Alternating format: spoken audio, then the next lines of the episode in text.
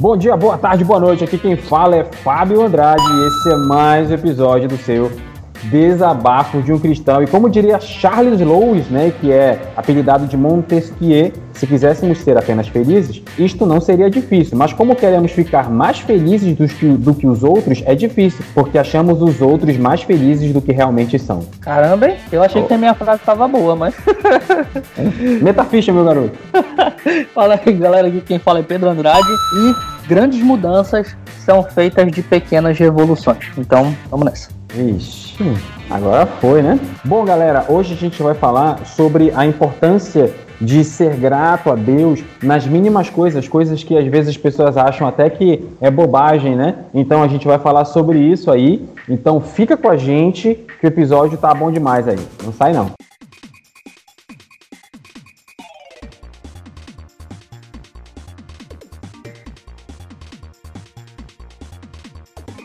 Eu quero, eu quero começar aqui lendo dois textos, né? O primeiro texto está em 1 Crônicas, capítulo 16, verso 34, que diz assim: Rendam graças ao Senhor, pois ele é bom, e o seu amor dura para sempre. Então, ó, rendam graças ao Senhor, porque ele é bom. Né? Então, Deus ele é bom. E aí outro texto está em Salmo 75, verso 1, que diz assim: Damos-te graça, ó Deus, damos-te graças, pois perto está o teu nome e todos falam teus feitos maravilhosos. Tem até um outro texto, se não me engano, é Salmo 105, se eu não me engano, tá? Salvo engano, posso estar enganado lá. Mas o Salmo diz assim: é, Cantai-lhe, cantai-lhe salmos e narrai todas as suas maravilhas. Né? É, bem, e tem outros textos como Bendize a minha alma. 105, versículo 2 aqui, só para te ajudar. Ah, ah cantem não, a Deus, eu, então cantem louvores a Ele e falem de todas as suas maravilhas. Então eu acertei, rapaz. E tem o, o, texto, e tem também a, aquele texto que fala: é, Bendize a minha alma ao Senhor e tudo que há em mim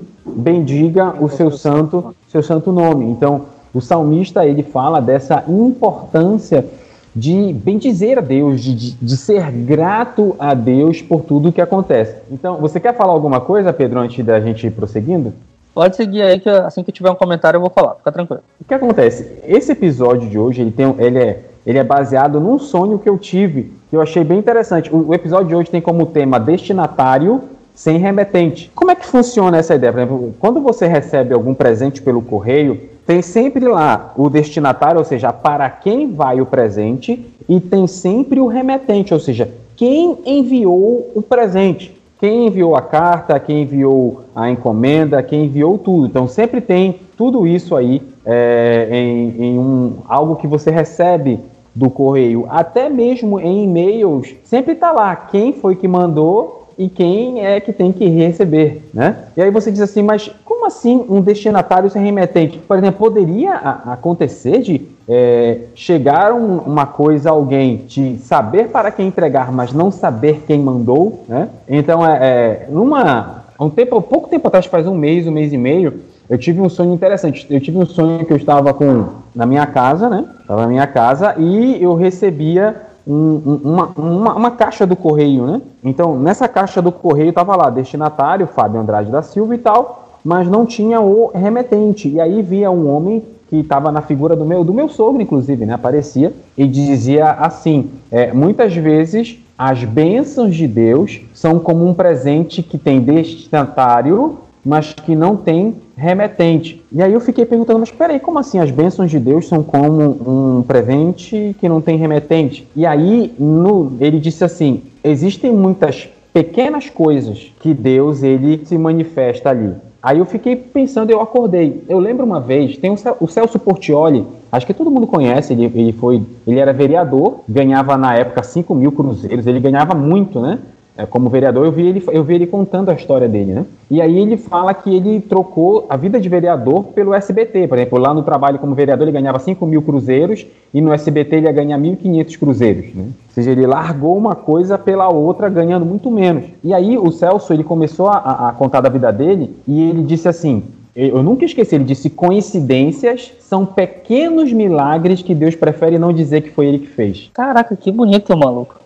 Cara, aquilo ficou coincidência, são pequenos milagres que Deus prefere não dizer que foi ele que fez. Então, muitas vezes existem bênçãos de Deus é, grandes ou pequeninas na nossa vida que, que são destinatários, são bênçãos com destinatários sem remetente. Seja, Deus, ele não, ele, ele dá a bênção, ele fica, vou deixar quieto isso aqui, como se não fosse eu que tivesse, tivesse dado. Muitas vezes existem bênçãos, coisinhas assim, tão corriqueiras, que às vezes a gente diz assim, ah, isso não foi Deus, foi uma coincidência. Mas não, tudo é Deus. É engraçado, os judeus, eles têm uma regra pelo menos na época de Cristo, não sei se eles mantêm esse mesmo costume, eles tinham uma regra de bem dizer a Deus, de agradecer a Deus, no mínimo 100 vezes ao dia. Então, pelo menos 100 vezes por dia, no mínimo, eles deviam agradecer a Deus pelas bênçãos que eram derramadas sobre a vida deles. Porque muitas vezes Deus faz tanta coisa, gente, que a gente sabe, e muito, tanta coisa que a gente não sabe.